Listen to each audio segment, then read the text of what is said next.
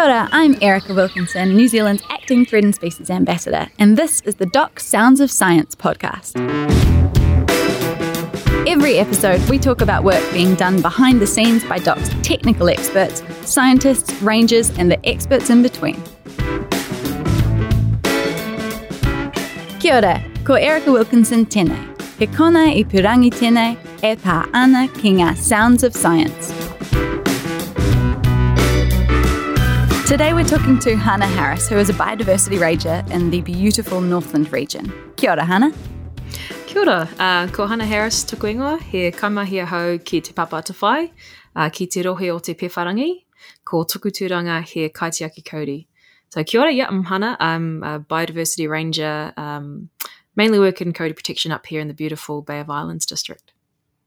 Awesome. Hannah is used to explaining kauri dieback to our international tourists, to school children, and to members of her local community. And now it's our turn. Hannah is passionate about protecting the species for future generations and is going to get us excited about this mahi too. So, welcome, Hannah. Sweet, thank you for having me. So, tell us about what you do at DOC. Uh, so, I've been with DOC for the past three and a half years. Uh, I started as a summer ranger and eventually you know kind of hang around, hung around and um, I then got a job as the Kauri Protection Ranger uh, up here and basically did everything from community engagement uh, through to soil sampling and uh, most recently I've just um, hopped over to a biodiversity job. Amazing. And and tell me about where you're based. It sounds like it's the most beautiful place in the world. Yep, I have to agree. Um, so I'm based up here in the Bay of Islands, and so it's the eastern side of Northland. Um, it basically it stretches from Taupo Bay down through to Kawakawa. We have obviously our beautiful marine environment, and then over to the west a bit, we have the amazing Puketi and Omahuta forest, which is roughly 21,000 hectares um, of indigenous forest. And uh, yeah, full of Kauri. Oh, Sounds like paradise. So, so you say that you um, came over summer to a full time role, and now, how long have you been with Doc? Uh, three and a half years. So, yeah, I started as a summer ranger in the summer of 2018, 2019. Um, and yeah, just basically got to work out over in the islands and a bit on tracks. And I looked after a campground uh, in Puketi Forest, which was awesome pre COVID. So, there was a lot of people around. Awesome. And what does a big day entail for you now? Uh, I would say any big day is a day out in the bush. Uh, so we spend a bit of time, uh, especially in Puketi and Omahuta, doing quite a, a lot of work um, around Kauri. Uh, we're jumping into pig monitoring at the moment, so just trying to get an idea of how many pigs are in the forest. Uh, but basically, anywhere you know, six plus hours on foot, carrying around your packs, and yeah, that's probably a big day for me. Sounds like quite a big day. so, Hannah, tell us about um, the process around possum monitoring. Yeah, so um, possum monitoring is basically where there's been a lot of possum control in an area. So, we recently did um, some possum monitoring out in Kōwhairoa, which is in the Whangaroa Harbour. Um, and the local hapu out there have been doing really intensive possum control for the past, you know, good few years. And so every year we go out and do the monitoring for them. And basically, we head out um, in the morning on a boat and takes about 15 minutes to get out there. And once we're out there, they um, we're given basically 200 meter lines, um, and we get about three lines each to do. And you have a hip chain that's attached around your waist, as well as a um, a bum bag that has uh, wax tags in it and some flagging tape and a vivid. And um, your hip chain it has a pedometer, which measures uh, measures your steps, so you know that you're doing 200 meters exact. And basically, you walk to the start of a line, and in the hip chain, it's got a bit of cotton in it, and you um, tie the cotton off to a tree. You grab your compass and you point in the right direction, and you basically walk straight for uh, 200 meters until you finish a line. And every 20 meters, you're chucking up um, a wax tag, which has got a scent of peanut butter on it. And the idea is that if there's possums in the area, they'll come along and have a little gnaw at it. Um, and there's about 10 lines across that peninsula. And so by the end of it, uh, it gives us a percentage of, a percentage of how many possums are in that area. And and are there possums at the moment in that area, or is it just making sure they don't come back? Uh, so it was. We had a really good result this time. So we got they got zero percent um, of possums out there, which is probably a first in Northland. So that was a huge Whoa. bit of a celebration for us and and for them. Um, but yeah, it was it was pretty awesome. It was, it's always nice to deliver that kind of news to to Hapu. That's great. And you're you're sure that they don't just like not like peanut butter anymore. Oh, I'm pretty sure they like peanut butter. yeah. so so tell me about what drew you to conservation. My father worked for um, DOC for about 15 years growing up, and so I guess conservation was always a thing that was quite natural for me to be interested in. I remember going to tons of events with him growing up, and I just have always. I, I was basically I was raised in the bush as a kid. Um, I'm from Puketi Forest, which is now the forest that I work in. Um, but yeah, you know, spend our summers in the rivers and and I'm walking around barefoot in the bush, and so it kind of just carries with you. And I guess as a teenager, I kind of took a step back, and and then yeah, in my early twenties, I've rekindled this this love of conservation and just being outdoors. Ah, oh, I mean, what a childhood and what a way to set it off. Yeah, yeah. It's incredible. So, Hannah, did you study conservation or, or in a field like that? Yeah, so uh, back in 2018, it was, I did a course in environmental management and I loved it. I mean, you know, obviously it's something that I'm interested in, but I struggled a bit in the classroom. I'm quite a hands on kind of learner. And so I walked in one day and chucked in my CV at the local DOC office and just asked for anything, you know, any sort of job that was going. And thankfully, there was a summer ranger job. And um, of course, they knew dad because a lot of the people that I work with have known me since I was born. So, yeah, it, it was just an opportunity there for me to, to grab, and I jumped at it. Ah, oh, that's so cool. Now, tell me about your Kauri dieback work. And we'll start simple. So, what is Kauri and what is Kauri dieback? Yeah, so I guess Kauri is probably New Zealand's most iconic tree, at least up here in Northland, we think it is. Um, and uh, its its uh, scientific name is Agathis australis. And uh, then if you turn to uh, Kauri dieback, its um, its scientific name is Phytophthora agathidicida. So that Agatha is kind of um, you know talking back to its scientific name, um, and Phytophthora is Latin for plant destroyer. So straight to the point. Um, yeah, plant destroyer. That's what it does. And there's lots of phytophthora over around the world, but um, this one just attacks Kauri that we know of. Um, and yeah, I guess going back to um, relationship with Kauri, it's always been one of those cornerstone species. You know, it was used as waka before uh, settlers came to New Zealand, and then once settlers arrived, of course, there was a whole lot of logging that took place, especially up here in Northland and we saw a lot of Kauri forests really get um, well destroyed, I guess. And you can still see those the remains of those days um, with old logging roads and and some of the scars on the trees and and things like that.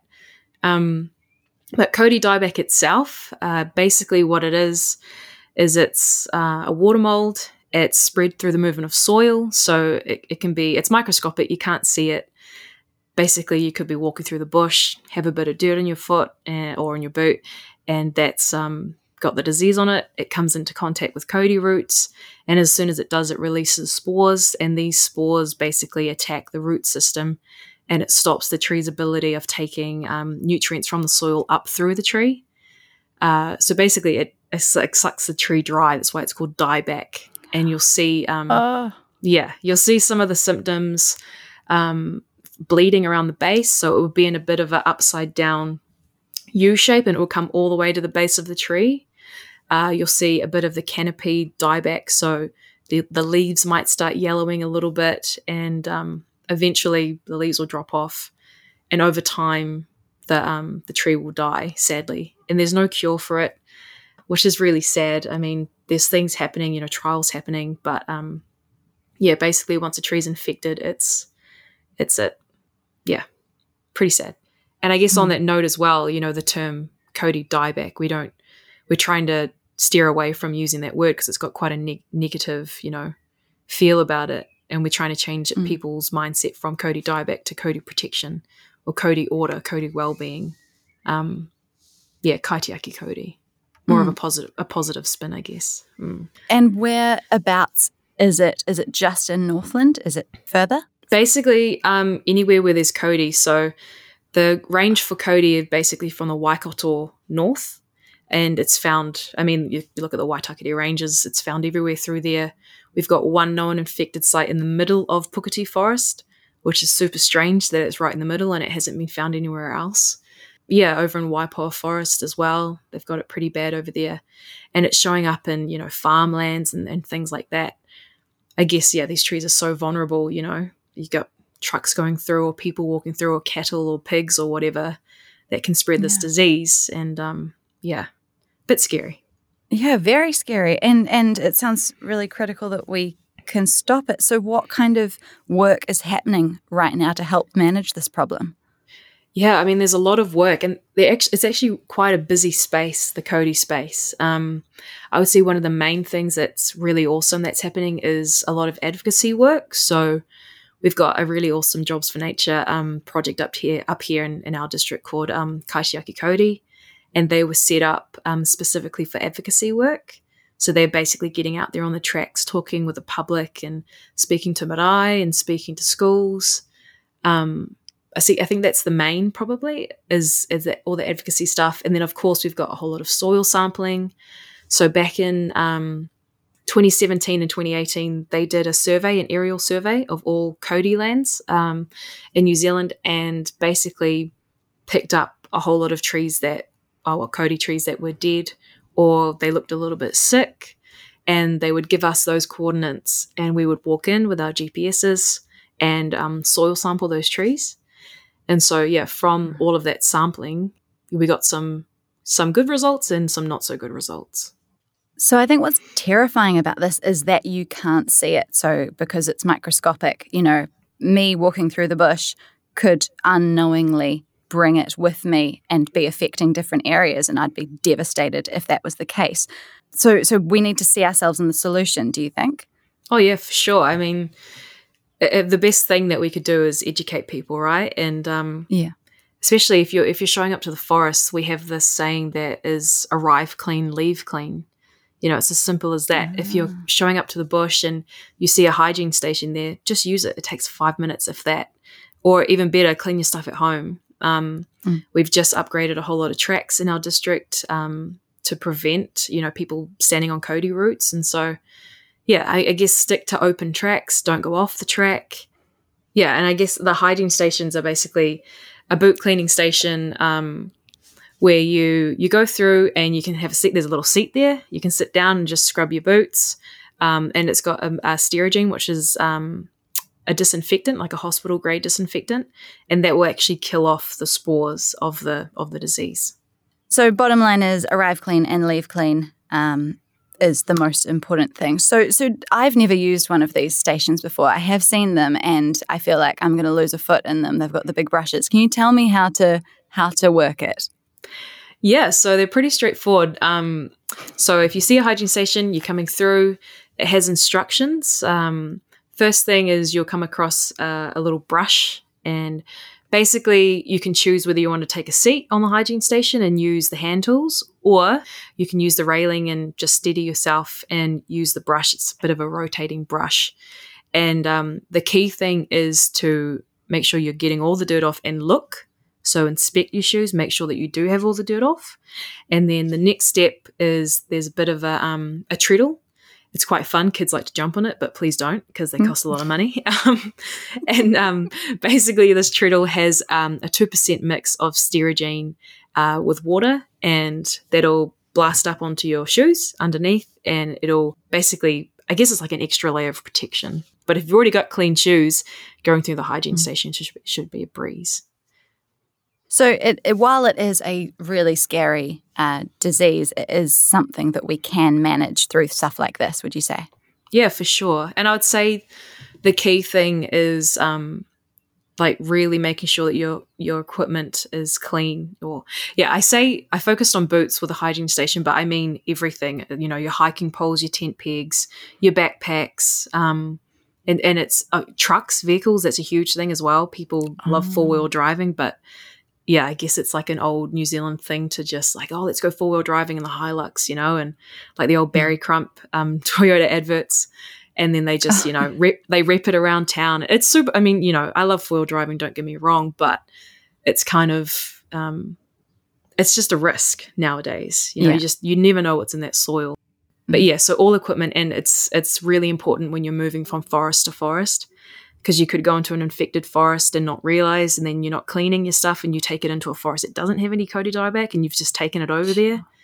Yeah, So, w- would you say that's the most common misconception people have about Kauri dieback is that they just don't realize that it's there?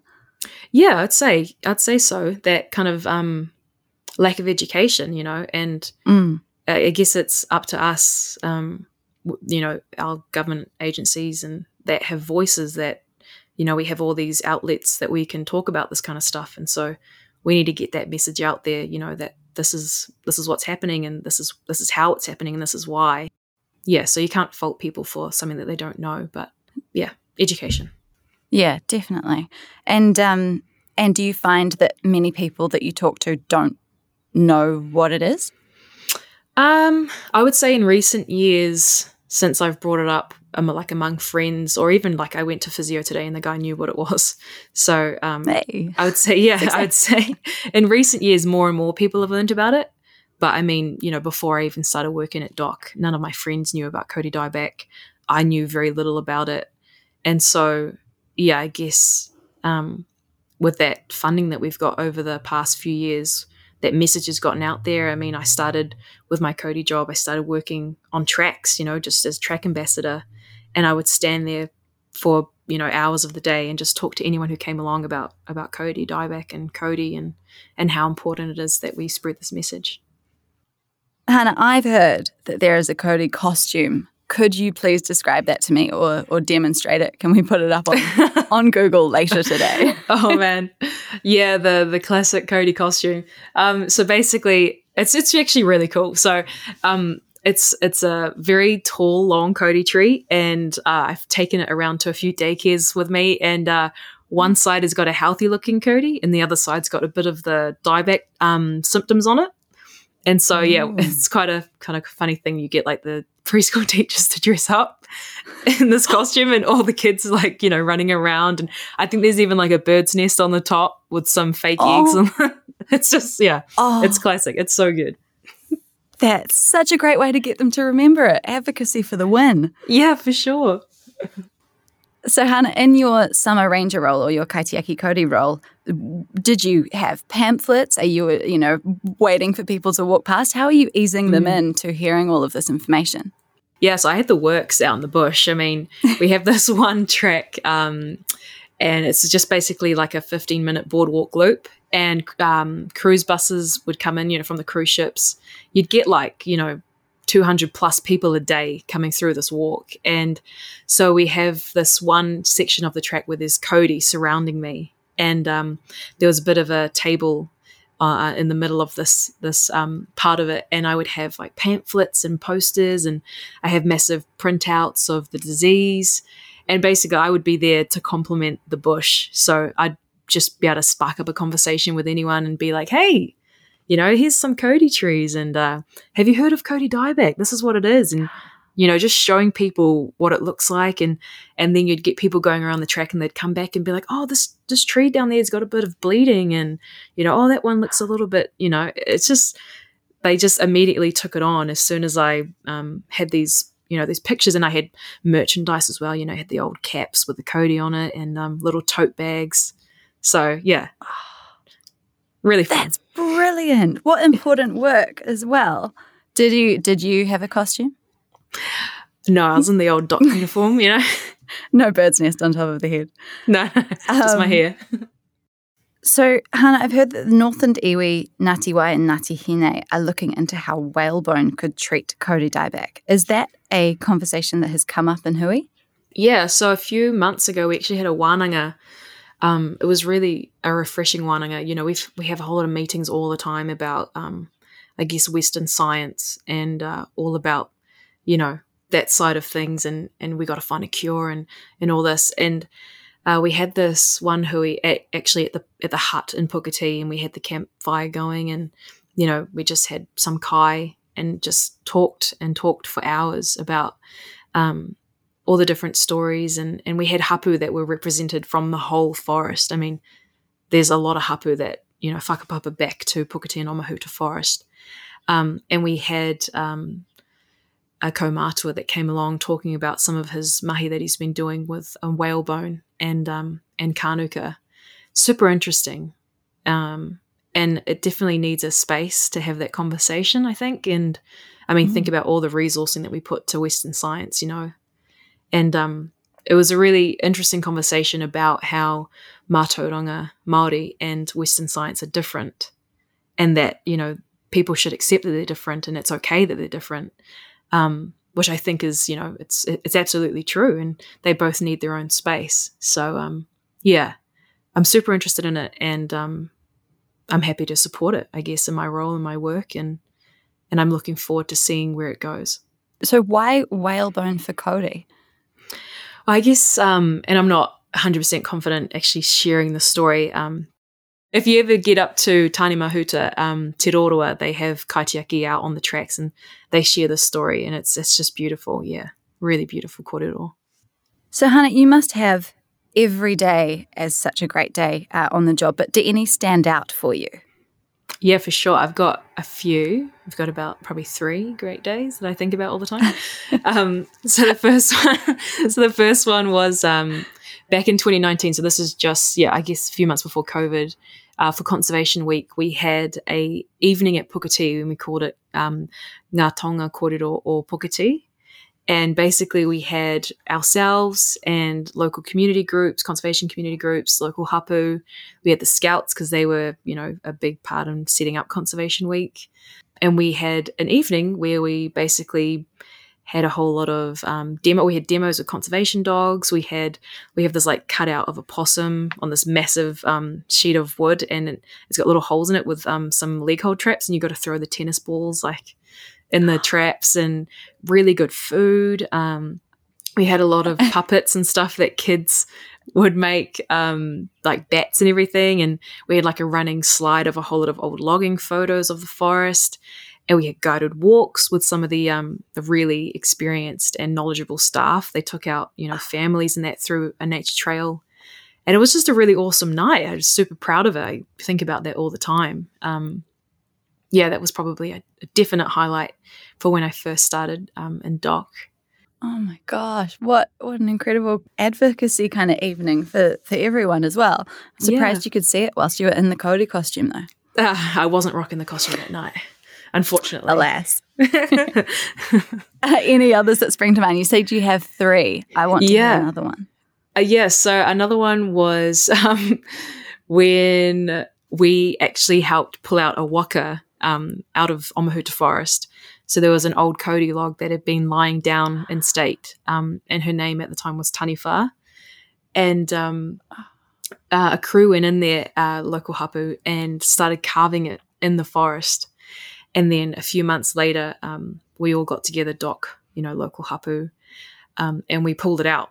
This waka that you know we split into three parts, and we pulled it out one day, and it was just so nice. I mean, we had like you know beautiful karakia in the morning, and everyone was laughing, and it was yeah, you'd think it would be super heavy, but for whatever reason, the karakia must have been good because that thing went up the hill pretty fast. And ah. um, yeah, and um, now it's it's down um, just below our office. Actually, they're they're um, starting carving, and hopefully, hopefully, it's ready by next Waitangi Day or some yeah, sometime around then. But that's oh. a highlight. I mean, yeah. I mean, I, am probably never ever going to get to do that again in my life. So, yeah, super special. That's so special to have to have known it from from concept as well, like right from the start when they brought yeah. it out. Yeah, and it's funny. I've got actually got some photos of my brother and, my, and myself as little kids standing on that log. So and and that was your hapu as well, wasn't it? Yeah, yeah. So I whakapapa back to that area, and um, it was actually a, a, gift from our hapu to Ngāti here, which is another hapu on the eastern side. Uh, yeah, beautiful oh. story. Mm.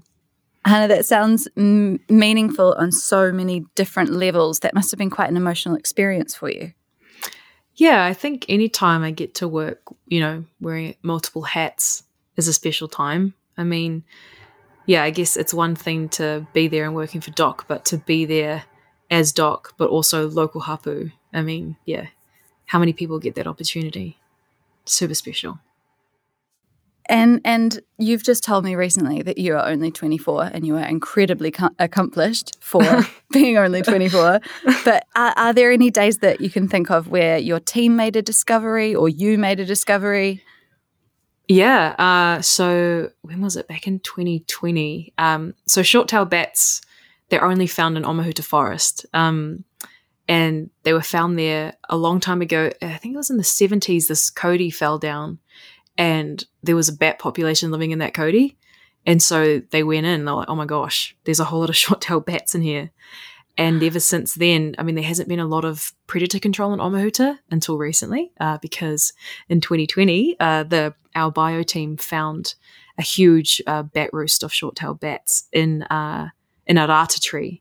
There's a huge tree, and that was, I mean, I remember the team coming back that day, and everyone was just super stoked and excited that you know we have all these bats and there's hundreds in this one tree and and then we kept finding other little roost trees around the area and I mean they can travel so far you know up to 20 k's every night. So you can just imagine how much you know how much roost trees we were uh. finding or and we still have no idea how widespread they are. So every year we do that monitoring. Um but yeah that was huge. That was really huge. And also to take that back to the local hapu and we um, took them out there one day and um, did a bit of a hikoi out to the track and so many questions and everyone's smiling and you know it's just so oh. it's just so awesome. Yeah. Oh isn't it amazing how a native species can bring everyone together as well? It's like such a sense of you know that's so special that taonga yeah for sure. And this i mean people don't even know that we have bats you know a lot of the time. Um and they're so tiny and they're only our only mm. mammal you know mammal species and super special. And they're pretty different as well mm-hmm. compared to very different kind of bats. Yeah. yeah.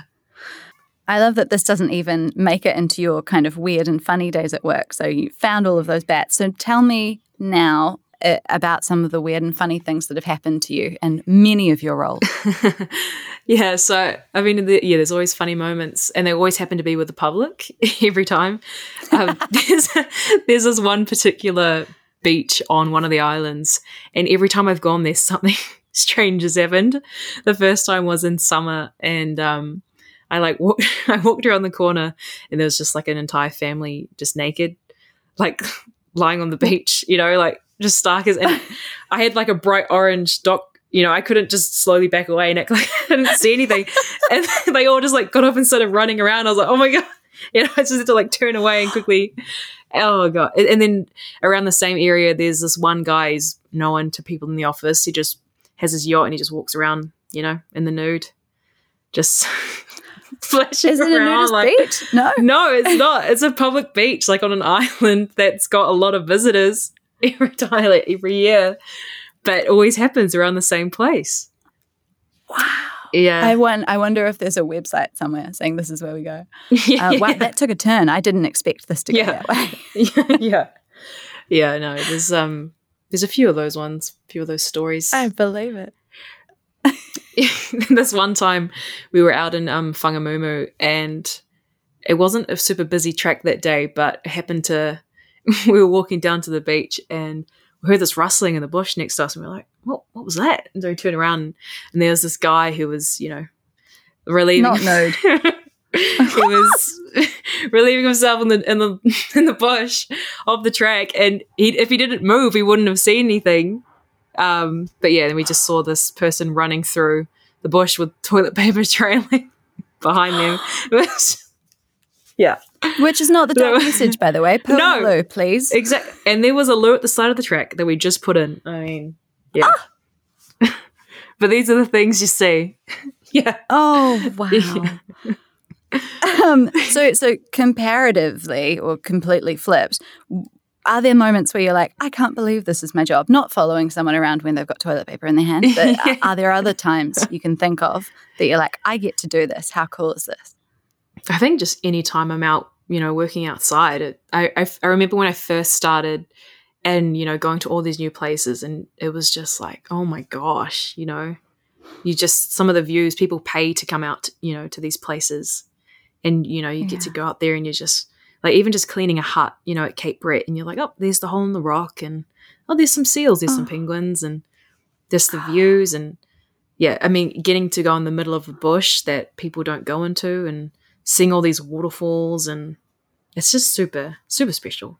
All those places. That, that is so special. And so many of us don't get out to those areas that you see on like a daily basis. That must yeah. be incredible. Do you have, Hannah, do you have any favorite places or is it just everywhere that you go? I mean, I'd say everywhere, but um, every time we get to work out in the islands is pretty special because um, there we have seven pest-free islands out in the bay. So they've got you know the bird life is just incredible, and um, in particular, I love Moturua Island, and uh, we get to go you know into the all the catchments and stuff to do our trapping and um, tracking cards and everything, and there's just like deafening noises, all the saddlebacks just like right in your ear, you know, oh. shouting alarms, and then you have tui swooping, and there's even like a doodoo that comes down and says hello every time. I mean, yeah, oh. you don't you don't get that on the mainland, and yeah, it's it's really awesome to take people out there, and then you're like, you know, we could have this in you know on the mainland, and this is what it could sound like one day, hopefully. That's true. I, I remember on Te Toy, it's just like if you just stand there and just listen, mm. it, you know, that's what we should do if we had all the money in the world. We'd take everyone out there and just stand there and listen and be like, we could have this on the mainland predator free 2050. Let's yeah, do it. Let's do it. Yeah. Unfortunately, in conservation, it's not always good news all the time, as we know. What has been one of the most disappointing discoveries for you? Yeah, that'll yeah, it'll have to be back in 2019, just before we were um, breaking for summer. We did, you know, all that soil sampling that I was talking about um, from the aerial surveys, and we went in to do this one particular site in Puketi, and it was right in the middle of Puketi, and these trees were dead. Um, but we had sampled so many other trees before that were dead, and they came back, you know, negative. And um, we sampled these trees, and the results came back the week before we went on break, and they came back positive.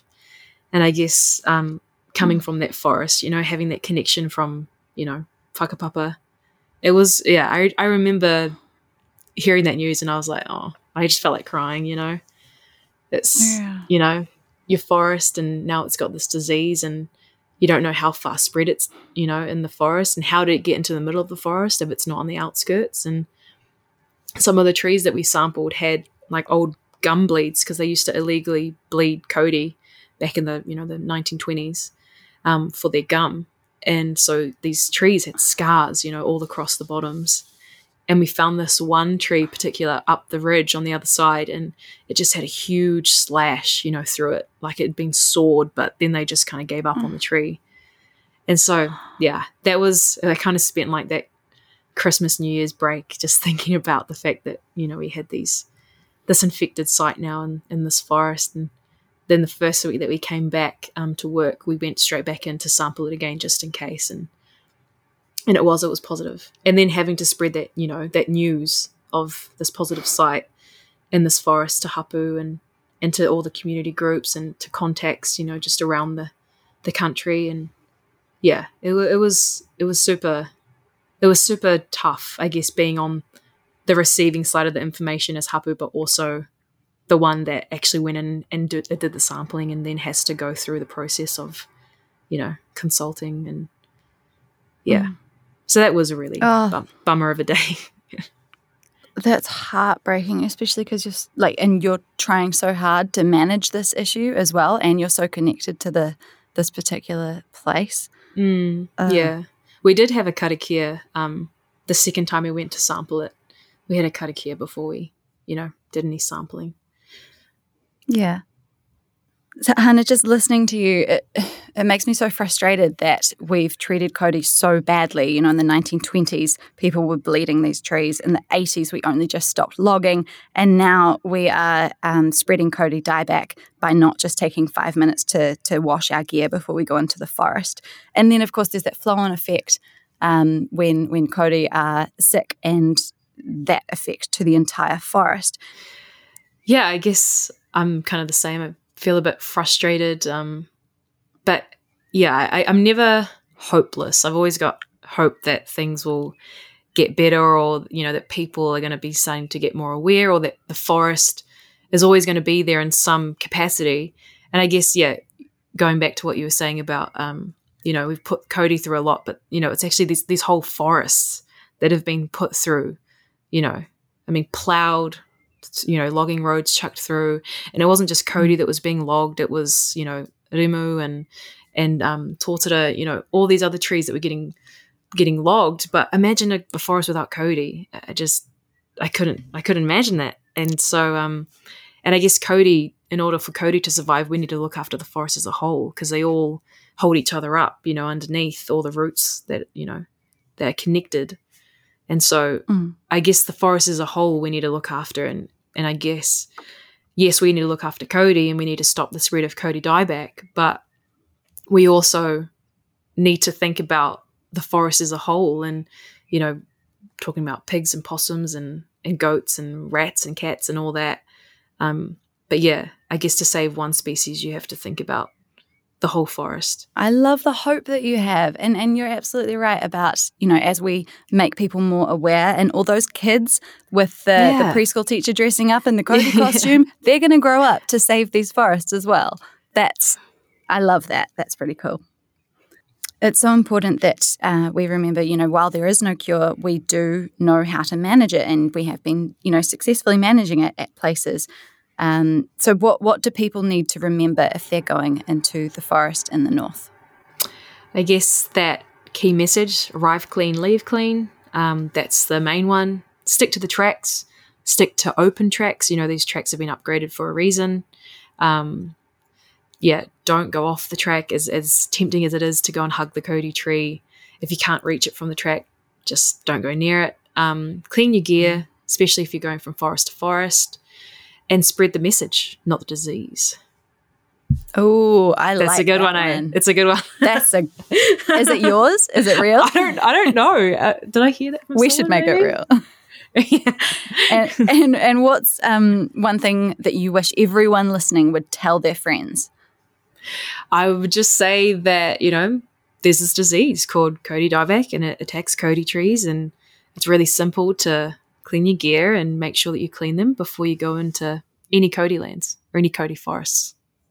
And stop spreading the plant destroyer, which is a very Yeah. cool name, but not a very cool disease. Yeah, exactly. Hannah, this has been absolutely amazing. Thank you so much for coming on and I've I've learned so much this episode um, that I didn't know, and I'm going to now go and spread all of the words and none of the disease. Thank you. All good. Thank you so much for having me.